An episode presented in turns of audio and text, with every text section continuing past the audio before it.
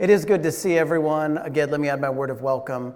If you are a visitor, as you leave today, on the table to your right is some resources about who we are and about, most importantly, what we're all about, which is Jesus and the gospel, his death and resurrection.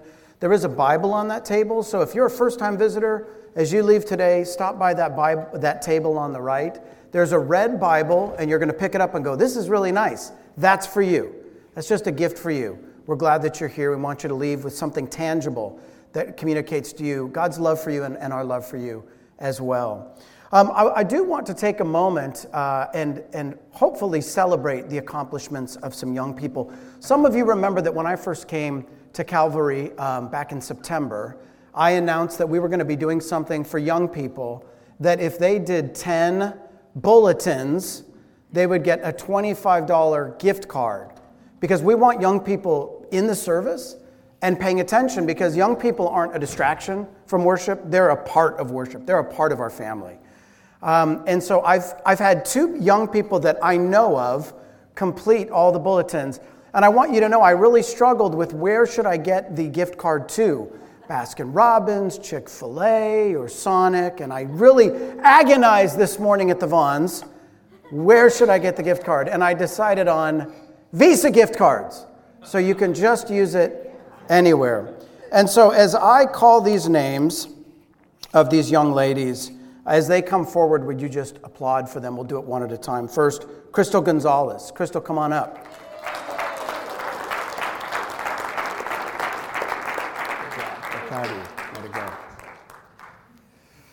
And then, I don't know, is Allison here? I don't see Allison. Not yet. She'll be here. Okay. Well, we'll maybe be able to get that in at the end. But we're so proud of these young ladies. And if you know anyone in your life that's younger and you think, I've always wanted to invite them to church, but I don't know what they do, bring them and have them sit. And they can pay attention and learn. And God will use things to speak to them. So let me invite you to turn in your Bibles to 2 Timothy chapter 4. 2 Timothy chapter 4. We are finishing up today our study in the book of 2 Timothy.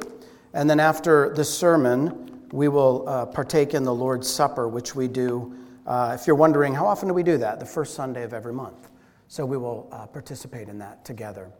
So 2 Timothy chapter 4, follow along with me as I read in your copy of God's Word. And then let me encourage you to leave your Bibles open so you can kind of follow along. And hopefully as you came in, you were able to grab a bulletin. This is my sermon outline. This will give you a sense of where we're going. 2 Timothy chapter 4. God's word says, I charge you in the presence of God and of Christ Jesus, who is to judge the living and the dead, by his appearing in his kingdom, preach the word. Be ready in season and out of season. Reprove, rebuke, and exhort with complete patience and teaching. For the time is coming when people will not endure sound teaching, but having itching ears, they will accumulate for themselves teachers to suit their own passions, and will turn away from listening to the truth and wander off into myths. But as for you, always be sober-minded, enduring suffering. Do the work of an evangelist. Fulfill your ministry. For I am already being poured out as a drink offering, and the time of my departure has come. I have fought the good fight. I have finished the race. I have kept the faith. Henceforth there is laid up for me the crown of righteousness, which the Lord, the righteous judge, will award to me on that day, and not only to me, but also to all who have loved his appearing. Do your best to come to me soon, for Demas, in love with this present world, has deserted me and gone to Thessalonica. Crescens has gone to Galatia, Titus to Dalmatia. Luke alone is with me. Get Mark and bring him with you, for he is very useful to me for ministry. Tychicus I have sent to Ephesus. When you come, bring the cloak that I left at with Carpus at Troas, also the books, and above all, the parchments. Alexander the coppersmith did me great harm. The Lord will repay him according to his deeds. Beware of him yourself, for he strongly opposes our message. At my first offense, no one came to stand by me, but all deserted me. May it not be charged against them. But the Lord stood by me and strengthened me, so that through me the message might be fully proclaimed, and all the Gentiles might hear it. So I was rescued from the lion's mouth. The Lord will rescue me from all evil deed, and bring me safely into his heavenly kingdom. To him be glory forever and ever. Amen. Greet Prisca and Aquila and the household of Onesiphorus. Erastus remained at Corinth, and I left Trophimus, who was ill, at Miletus. Do your best to come before winter. Eubulus sends greetings to you. So do Pudens and Linus and Claudia and all the brothers. The Lord be with your spirit. Grace be with you. Let's pray. Father, we cherish these words. We treasure them because they are your words. And so, Lord, give me clarity of speech. Give me clarity of thought. Help me, Lord, to present winsomely and faithfully the message that I believe by your Spirit you've led me to prepare in my studies of this text. But God, it will be for naught if you don't empower your people by your Spirit to hear and with hearts to receive and believe, and Lord, that you would strengthen us all to obey. God, if left to our own devices, we would check out and we would rebel. But Lord, by your Spirit, we're drawn and we're kept and we're preserved and we're strengthened. So do your work, God. We rely upon you to be mighty and sovereign in our midst. In Christ's name, amen. Amen. Well, what we have this morning is really a kind of serious, personal message. If you noticed in your bulletin the title of the sermon, It's Personal. Have you ever had somebody do something and say, it's not personal? And you go, it kind of feels personal. Feels personal. Well, as you read this passage, you're supposed to think this is serious and it is also personal. Now, Paul is writing to Timothy, his young friend, and really is sort of a child in the faith. And this is what we believe Paul's last letter to Timothy. And this is the final chapter of that last letter. So just imagine you were writing a letter to someone you loved, and you knew that this would be probably your last communication to that person. It would be serious, and it would be personal. And we see that it's serious because Paul expects to die. Look at verse 6. Paul says, you just sort of point blank, I am already being poured out as a drink offering, and the time of my departure has come. So Paul is facing death. He's writing to Timothy, whom he loves.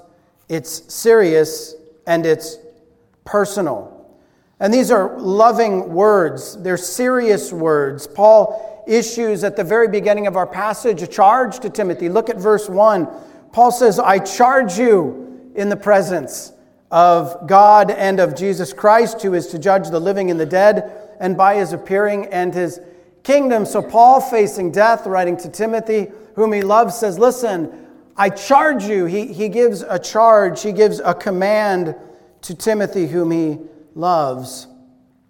Now contrast this with our world. We live in a world where it's kind of cool not to care. You know, sarcasm is cool, irony is cool, sort of deadpan humor is cool. I mean, it's pretty popular nowadays to kind of not know whether someone's serious or whether they're joking. Have you ever been around somebody and you kind of go, I can't tell. Are you being serious or are you joking? I don't know how to take you right now. And that's the whole point. Paul doesn't want any ambiguity. He wants clarity. He is being personal and he is being serious. And based on all his affections, he is giving Timothy a charge. And his desire for Timothy is against a certain context or a certain backdrop, if you will. It's the backdrop of Paul's own personal victories and his own personal accomplishments. So before we look at what Paul tells Timothy, what he wants Timothy to do, we have to understand that Paul is sort of putting it against the backdrop of his own experiences. So first of all, we would say that at the end of his life, Paul is reminding Timothy that God has enabled him, Paul, to finish strong. Look at verses 7 and 8. He says, I have fought the good fight, I have finished the race, I have kept the faith. Henceforth there is laid up for me a crown of righteousness, which the Lord, the righteous judge, will award me on that day, not only to me, but also to all those who love his appearing. Now it's important to notice here that Paul several times mentions that Jesus is the judge. He mentioned it in verse 1. He mentions it there in verse 8. And the emphasis here at the end of Paul's life is that Paul is not relying on his own self-assessment. Paul's not saying, you know, I feel pretty good about myself. And Paul's also not relying on Timothy's assessment or Demas's assessment or Alexander's assessment or Luke's assessment. Paul is not relying on earthly assessment because he knows that doesn't matter in the end. Paul is saying what matters is what God, the judge, thinks about me. Paul says something very similar to the church at Corinth. He says, it really doesn't matter what I think of myself, and it quite frankly doesn't matter what you think of me. What matters is what God thinks of me and how my life stacks up according to his word. But at the end of his life, Paul is able to say, I'm finishing strong. And he says, Timothy, I want you to finish strong. Now, this is important for us. There's immediate application here. What will matter most at the end of your life, and of course the trick about life is we never know how close we are to the end. Sobering words. We don't really know how close we are to the end of our life, but when we come to the end of our life, what will matter most is our relationship with Jesus. Not how many trophies we got, nor how much money we've accumulated, nor how many followers we have, not how many attaboys we've heard. What will matter is how our life measures up to the call of Christ to look to him, to follow him, and to trust him. And so the beautiful thing about Scripture is that no matter where you're at in life, it's never too early to start to finish well. I mean, whether you've got one more day to live or one more year to live or another 50 years to live, today is the day that God is saying, look, focus on finishing. Well, that's what Paul wants for Timothy. Paul says, look, I'm an old man. I'm about to die. I know that. You know that. But don't worry, Timothy, because I'm going to die well because I've finished the race. Paul is grateful to God for God's work in his life. And not everyone finishes well. Not everybody stayed the course. So as Paul is saying, I've finished well, in this same chapter, he mentions some people that haven't finished well. So we don't want to think it's automatic that we'll finish well. We don't want to think it'll just happen by accident or osmosis, that we'll just sort of finish our lives faithfully in devotion to Jesus. That's not true. Look at verse 10. Paul says there's this guy named Demas. And he says, Demas, in love with the present world, has deserted me and gone to Thessalonica. Now, if Paul would have just said he went to Thessalonica, we might think, well, maybe it was a ministry disagreement. Maybe Demas is really a good guy, just sort of charted a different course. But Paul specifically says, Demas loved this present world. And we saw in chapter 3 that there are things we shouldn't love. There are wrong loves. And the three wrong loves that Paul mentions in chapter 3 of 1 Timothy is the love of the flesh, the love of the world, and the love of self, the love of pleasure, and the love of money, the love of the world, and the love of self. And so Paul says, Demas loved the world. Look at verses 14 and 15. Again, 2 Timothy 4. Paul says, Alexander the coppersmith did me great harm. The Lord will repay him according to his deeds. Beware of him, for he strongly opposed our message. So Paul says, Demas deserted me. Alexander did me harm. Paul was wronged. Now let me just emphasize this. Paul was wronged. Paul was hurt. Paul was a victim. Did you get that? But Paul did not let his wrongs and his hurts and his experiences become an excuse for not following Jesus.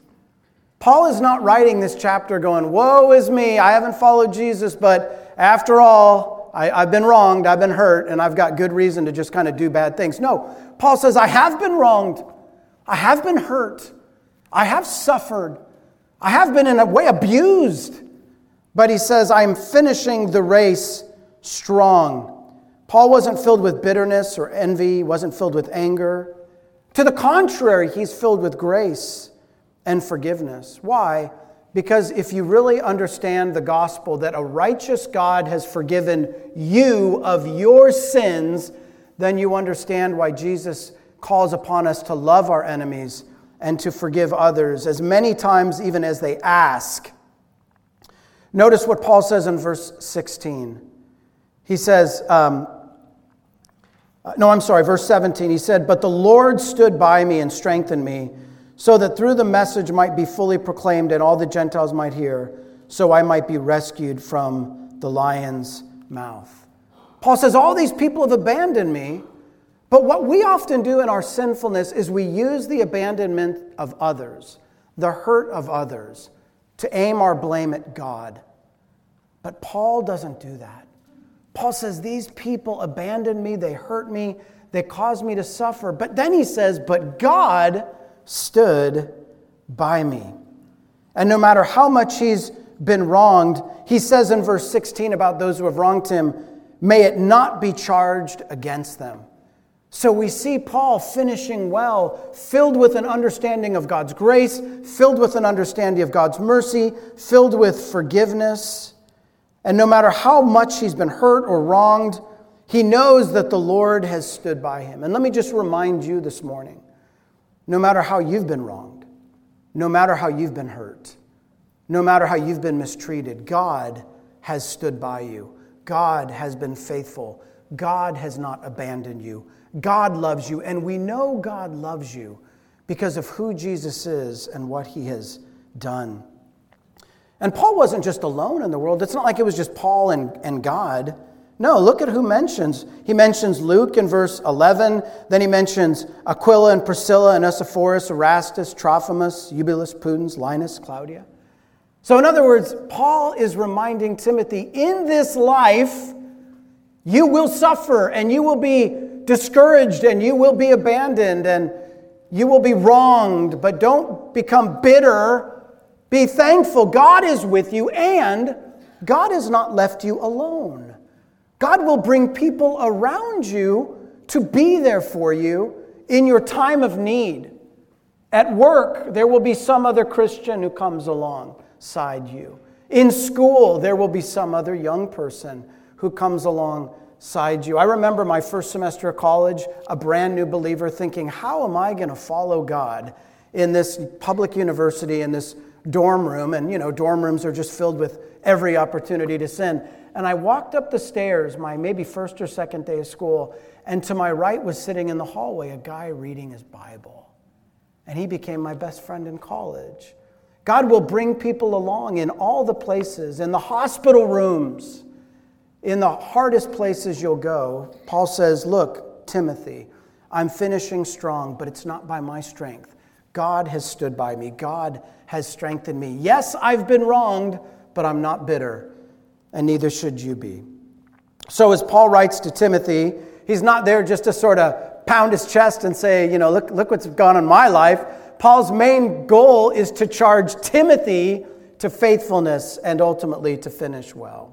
So there are four things that Paul emphasizes, which are there in your bulletin. I want to look at these. Number one, stay sober. Number two, endure suffering. Number three, do your job. Number four, love his appearing. So these are all, if you look at verse 5 in 2 Timothy 4, these are all kind of laid out right there. Notice where Paul says, as for you, always be sober-minded, endure suffering, do the work of an evangelist, fulfill your ministry. I think that Paul is sort of encapsulating everything he has to say in the chapter into this one verse. And so I want to take these one by one. First, stay sober. Stay sober. Now, you might be thinking, I didn't know sobriety was a problem for me. I don't know how this applies to me. Well, when we think about sobriety, we usually think about substance abuse and people that are trying to stay away from substances. But the word that Paul uses is probably translated in your Bible as sober-minded. Paul's talking about being sober-minded. Sobriety here, Paul's referring to the lies of the world, the myths of the world, the illusions of the world. And he is saying to Timothy, Timothy, if you want to finish well, you have to be free of lies, free of illusions, free of myths. You can't cling to what is false. You've got to cling to what is true, Timothy. And so this applies to us because, of course, our culture is intoxicated with lies and with myths and with illusions that ruin lives. We hear it every day, don't we? Whatever makes you happy is good. Whatever feels good is good. Those are lies. The lie that truth is relative. The lie that God's word doesn't apply. That's an old book, and these are modern days. That book doesn't just close. It doesn't really have much to say. That's a lie. That's an illusion. That's a myth. The lie that God doesn't exist at all. Or if he does exist, he really just wants you to be happy. Or, you know, God's just really here as a genie to fulfill your wishes. Or maybe the myth that God doesn't exist and we're just accidents of randomness and this world we live in, although it appears to be created and designed, is really just a big, spontaneously combusted coincidence. Paul says, don't believe the lies. Stay sober. Clear your mind of illusions. So how do we combat lies? I mean, if we live in a culture of lies, if our enemy Satan is the father of lies, and quite frankly, if we're honest, we've got a pretty big capacity for lying to ourselves. How do we combat the lies in order to finish strong? Well, the answer is, of course, we do it with Scripture. Scripture is the sword that cuts through the lies. This is why Paul says to Timothy in verse 2, your job is to preach the word. Look at verse 2 with me. Preach the word. Be ready in season and out of season. Reprove, rebuke, exhort with complete patience and teaching. Scripture keeps us from believing the lies. Scripture keeps us from being stuck in myths and illusions, or even becoming our own false teacher and telling ourselves lies. So Paul says to Timothy, who's a pastor, to preach the word in season, out of season. There are times in human history when preaching the word is popular, and most of the time it's not very popular. And Paul is saying whether it's popular or not popular, your job is to preach the word. Not to preach what people want to hear, but to preach what people need to hear. And you might think, well, that's important for us because this church is in the process of looking for its next pastor. And the primary job of the next pastor is to point you to the word, to preach the word, to counsel the word, to encourage with the word, to correct with the word.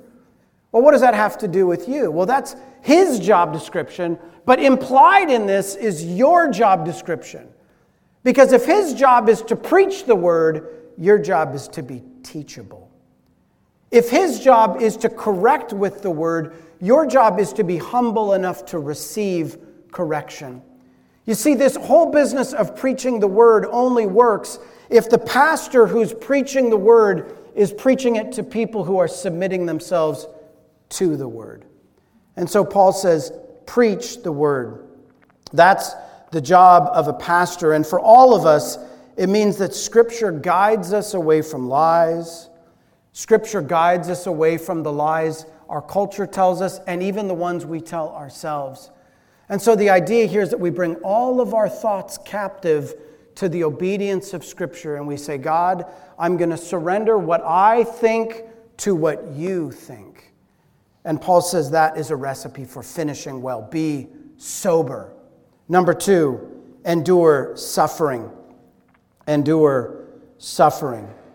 Suffering will come. Paul says this in chapter 3, verse 1, in the last days difficult times will come. And he says it here in verses 3 and 4, for the time is coming when people will not endure sound teaching, but having itching ears, they will accumulate for themselves teachers to suit their own passions, and they will turn away from listening to the truth and wander off into myths. Now, if you've been here for our sermon series through 2 Timothy, you know that this is a recurring theme in 2 Timothy. Times of difficulty will come. Times of suffering will come. And we might be tempted to think, I've heard that. But Paul repeats it because we need to hear it more than just once. You know, if you're a parent, you've had the experience of saying something multiple times to your kids. Don't forget to clean your room. Don't forget to clean your room. And at some point, your kid in exasperation says, I know, I heard you. And you go, I know, but you need to hear it multiple times. Because you know as a parent, one ain't enough. Well, Paul is loving the church. And he's saying, listen, let me just, in these final words, repeat this one more time. You will have to suffer. You will have to suffer difficult times. For Timothy, his suffering was in ministry. People didn't want to hear the word. They didn't want to hear the word. They turned away. They chose teachers that would accommodate their itching ears. What is that, itching ears? Is that some kind of condition, some kind of weird condition? No, it's sort of a metaphor. It just means that people get tired of this. They hear this and they get bored with this, and so they go to this, and then they get bored of that, and they go to this. And Paul's saying, don't ever be bored with God's word. Be sober-minded. Endure suffering. Stick with the word of God. As I say, oftentimes in life, what we want and what we need are two different things. And we all have that friend in our life that if we call them, they'll tell us whatever we want to hear. But then hopefully we have that friend who will tell us according to God's word what we need to hear. And the Bible says, this is the friend that really loves us. And so the trick to Christian friendship is that we lovingly encourage each other with the truth. And the truth is what enables us to endure suffering, endure hardship. Years ago, my pastor, when I was in school in Texas, he, when his son was 18, he got in a terrible car accident and he went into what they call a minimally conscious state. And he remains in that state today. And my friend and his wife care for their son, who's now, I suppose, in his early 30s. And I invited that pastor to come to the church I was leading in San Francisco about a year after the accident. And I said, I want you to preach on anything you want to preach on after what you've been through. Just share what you've learned. And he preached a sermon called Theology Will Get You Through Suffering. Theology will get you through suffering. What you believe about God is what will get you through suffering. What you believe about the Word will get you through suffering. What you believe about the gospel, what is the good news, what is your hope, how do you receive forgiveness, what is life about? These things are not abstract, friends. They matter in hospital rooms when you're sitting next to a loved one on a breathing machine. So Paul says if you want to end well, you're going to have to endure suffering, and that means clinging to the Word. Number 3, Paul says, do your job. Do your job. In verse 5, he says, do the work of an evangelist. And Timothy had a job to do. He had a job to do. He was a minister. His job was to preach the word and counsel and disciple. That was his job. And Paul says, listen, people are going to leave you. People are going to abandon you. But what Paul is saying is don't be distracted. You know, have you ever heard the phrase rubbernecking? We know this because we live in Southern California. You know, the traffic's bad. And you go, well, why is the traffic bad? And there's like a tiny accident on the side of the road, but everybody's doing this.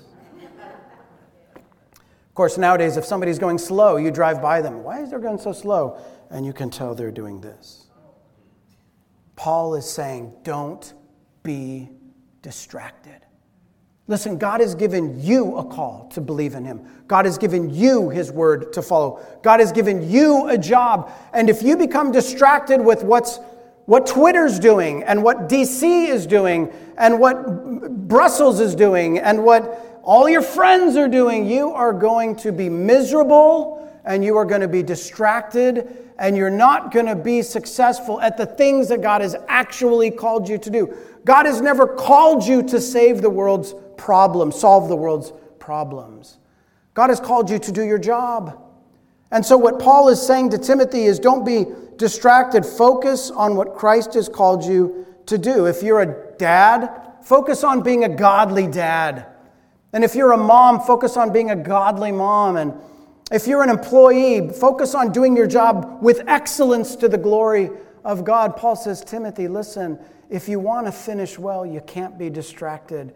You got to know what God has called you to do and to put your energy into what God has called you to do, not being distracted by all the other people that aren't doing what they're supposed to do, because that will make you miserable. But this will make you joyful. This will make you joyful. Do your job. Number 4, love His appearing. If you want to finish strong, you got to be sober-minded. You got to endure suffering. You got to do your job. And you've got to love Christ's appearing. We're in the Advent season. And I appreciate what Dustin said about in the Old Testament, they were looking forward to the coming of the Messiah. And sometimes we think we're looking back at His coming. And that's true. But never forget, we are also looking forward because he's coming again. We don't know when, but Paul says it won't overtake you like a thief in the night.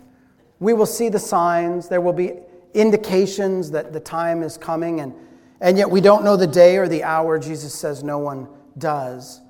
What's important is not that we figure it all out and become sort of weirdly, like conspiratorially obsessed. That's not the point. The point is that we love the idea that one day we will be with Jesus. We love the idea that one day the sky will split and Christ will return, the Prince of Peace, to establish his kingdom, a kingdom not of this earth, but a kingdom that comes from heaven with the King himself. And so Paul says, Timothy, if you want to finish well, you've got to get your eyes off yourself and off of what other peoples are doing, and you've got to focus on the Word and on the Savior and the fact that he will advent again. He will come again. He says, love his appearing. In verse 5, he says, fulfill your ministry. That is, keep your eye on the finish line. You know, if you're into investing, and some investments are for short-term gain, and some investments are long-term investments. And Paul is saying your following Christ is a long-term investment. The market line of your life with Christ might go up and down, but you have a long-term vision for finishing well and the day in which you will stand before Jesus, the judge of the living and the dead. And so this creates in us as Christians resiliency. We don't come to church on Sunday and go, I'm going to follow Jesus, and then we wake up Monday and something's gone wrong and we go, I'm done with Jesus. That's a short-term perspective. We have a long-term perspective. To put it another way, we're playing the long game. And what is it about his appearance? Look at verse 8. Henceforth there is laid up for me the crown of righteousness, with the Lord the righteous judge will award me on that day. And not only me also, but all who have loved his appearing. Think about this for a moment. On the day when we all stand before Jesus, you will get the same crown Paul gets. You will get the same award that Paul gets. Paul says, I'm going to receive this crown. He'll award it to me, but not only me, but all who have loved his appearing. So if we trust in Jesus and if we look to Jesus, there is in the future a reward for our obedience, and that's important because sometimes in life you feel like, is this doing any good? Is my faithfulness doing any good? Is my witness doing any good? And then you fall into sin and you go, well, I've blown it. Now it's lost. And Paul says it's not lost. Confess, repent, follow Jesus, and live your life for the day when he will return. And so in order to run well, Timothy needed, as we need, to love Jesus and his appearing. The crown goes to those who love his appearing. So what's our confidence? Let me close by looking at verse 18. Paul puts it this way. He said, the Lord will rescue me from every evil deed and bring me safely into his heavenly kingdom. So that's important for two reasons. Number one, your ability to stand before Jesus on the day of judgment will not be based on your works. It will be based on the righteousness of Christ. Salvation will not be a gift you receive because God looks at you and thinks you've done enough. It will be a gift that God has bestowed upon you because of the faithfulness and righteousness of his Son, Jesus Christ. So never trust in your works. Always look to and trust in Jesus. But second, notice what he says in verse 18. He says, God will bring me safely into his heavenly kingdom. Look, what's Paul? He's in prison. How's Paul's life going? He's being poured out as a drink offering. Paul is about to die. For Paul, this earth was not a safe place. And for you, this life will not be a safe place. And we want as much safety as possible, but if you make an idol out of your earthly comfort, your earthly ease, your earthly safety, you'll be disappointed, but God never promised you that. But God does promise you that there is a time where you will be safe. There is a time when suffering will end, but it's not here. It's in the life to come. It's when we are in the presence of Jesus, when there is a new heaven and a new earth. And Paul says, the Lord will rescue you from evil and bring you safely into his heavenly kingdom. So if you're enduring hardship, it won't always be this way. If you're enduring suffering, you won't always have to endure suffering. If you endure betrayal and abandonment, those days are coming to an end. Human history is pointed towards a great day of Jesus' appearing. And Paul says, if you want to finish well, live for that day. Be sober. Endure hardships. Do your job. And love his appearing. Let's pray together. Heavenly Father, we come before you in gratitude because you have captured our hearts and you have saved us. We pray, Lord, that as we take time now to celebrate the Lord's Supper, that we would, even right now as we prepare to enter into that time, quietly confess the sins in our own hearts. Lord, we confess that we have not done what you've commanded us to do, and we've done things you commanded us not to do. And Lord, if it were left to us, we could never change our stripes, never our spots. We could never wash our filthy rags clean. But we are freed by the blood of your Son. We are cleansed by the blood of your Son. And so, God, right now, as we confess our sins, would you flood our hearts with the reminders of your forgiveness? I pray if there's anyone tripped up in a particularly ensnaring sin, that you would bring them under conviction, but you wouldn't leave them feeling crushed, that you would infuse them with the encouragement that by your Spirit we can walk in obedience. So I pray, God, that you would use this time to strengthen our faith and our resolve to follow Jesus, in whose name we pray. Amen.